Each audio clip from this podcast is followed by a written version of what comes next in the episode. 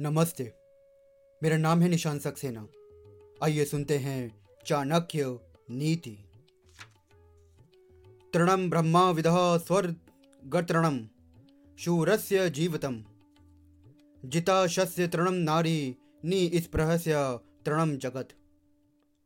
अर्थात, जिसे ब्रह्मा ज्ञान है, उसके लिए स्वर्ग तिनके के समान तुच्छ है। शूरवीर के लिए जीवन तिनके के समान होता है। जितेंद्रिय, अर्थात संयमी व्यक्ति के लिए स्त्री, यानी कि भोग पदार्थ तिनके के समान है, और इच्छा रहित मनुष्यों के लिए सारा संसार ही तिनके के समान है। जिसे ब्रह्मा ज्ञान है, उसके लिए स्वर्ग का कोई महत्व नहीं, क्योंकि वो जानता है कि स्वर्ग का सुख भी क्षणिक है।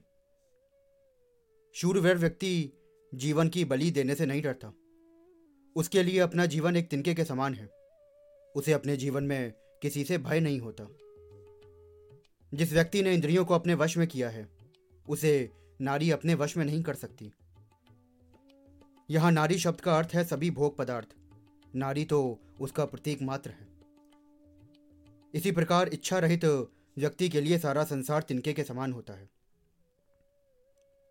क्योंकि उसकी किसी वस्तु में आसक्ति नहीं होती। आसक्ति ही व्यक्ति या वस्तु को मूल्य प्रदान करती है।